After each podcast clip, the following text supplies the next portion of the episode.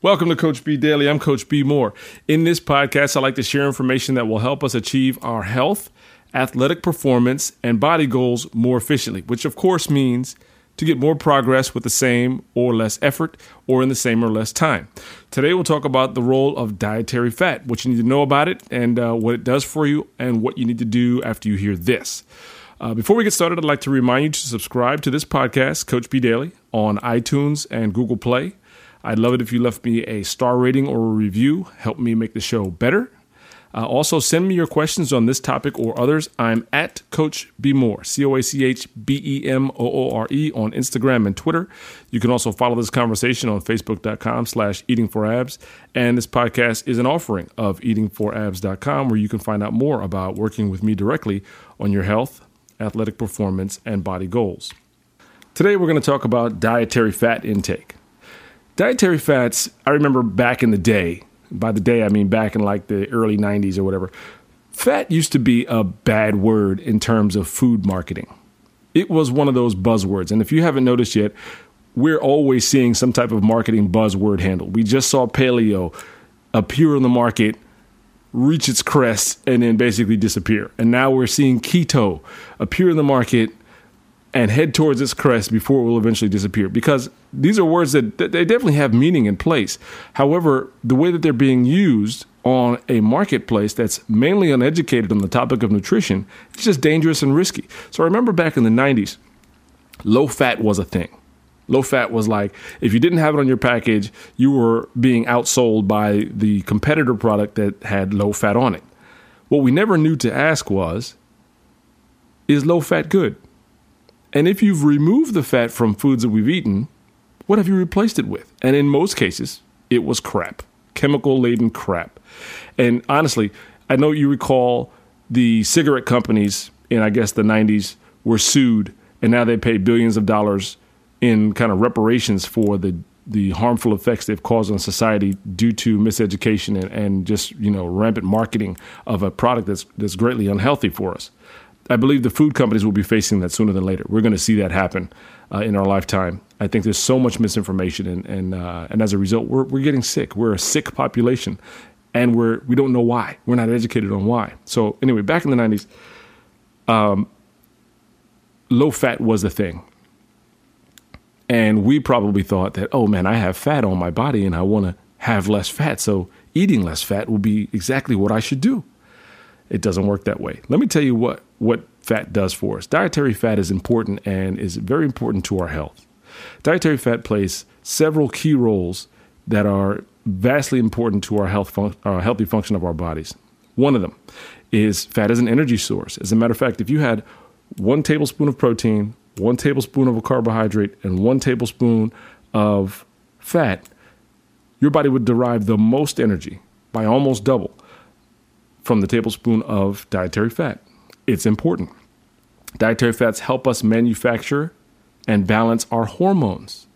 As I've told you in our sleep episode, at night, our brain is balancing billions of chemical reactions. We're chemical beings, and it's sending out hormones, chemicals, to make sure that we stay properly functioning and dietary fats help manufacture those hormones.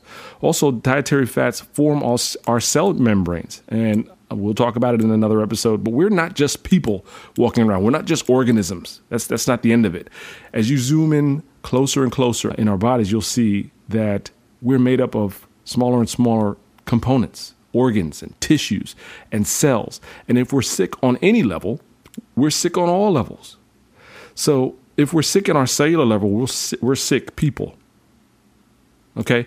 And so our dietary fats form our cell membrane, so it's very important to cellular health.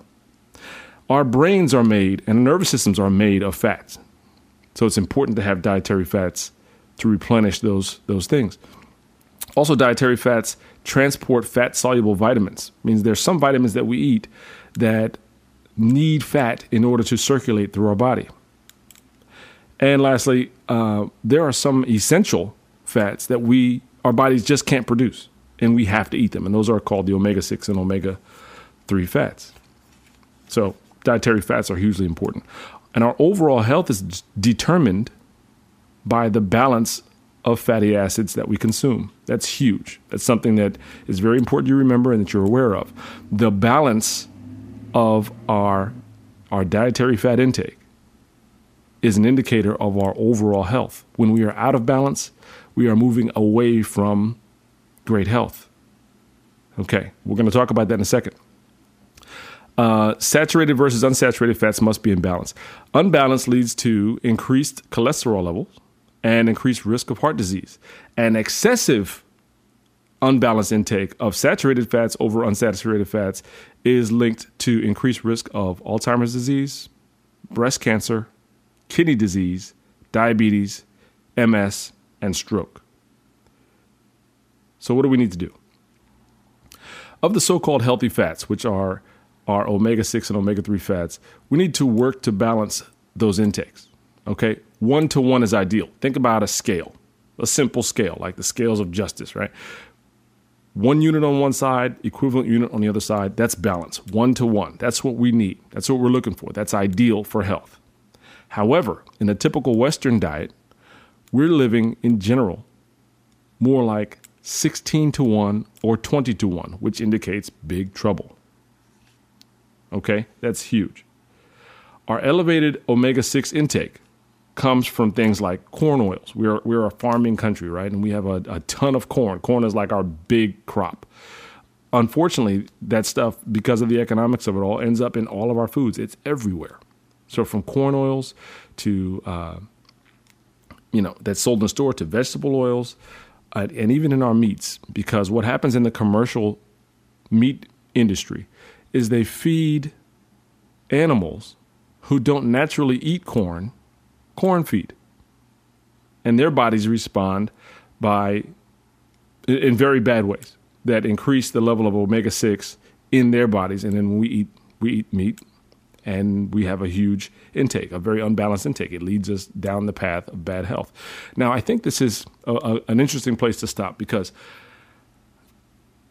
I know there's documentaries out there that say you shouldn't eat meat.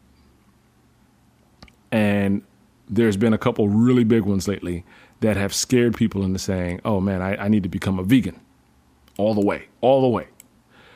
And I'm not saying there's anything wrong with becoming a vegan, but I will say that some of the problems, not even some, most of the problems that we see from people eating meat has nothing to do with actually eating meat.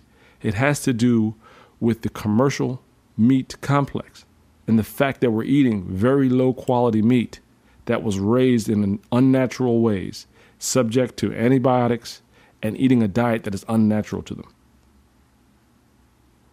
I often tell people if you ask me how we should eat, we should eat an abundance of multicolored fruits and vegetables and seeds, raw seeds and nuts, and some oils, some cold pressed oils and some high quality meat. That's the deal. That's that's how I believe we should do it. I mean, and and I think that's a great balance. I think if we did those things, we would live long, healthy lives. But there's a lot of there's a lot in the way. There's a lot to dig out from under. There's a lot of misinformation. There's a lot going on. Meaning, if you if you heard that and said, "Okay, I'm going to go get high quality meat," and you go to the grocery store and you buy the more expensive version of beef or, or pork or turkey or whatever it is, but it's just more expensive. It's not actually raised how that particular animal was supposed to be raised.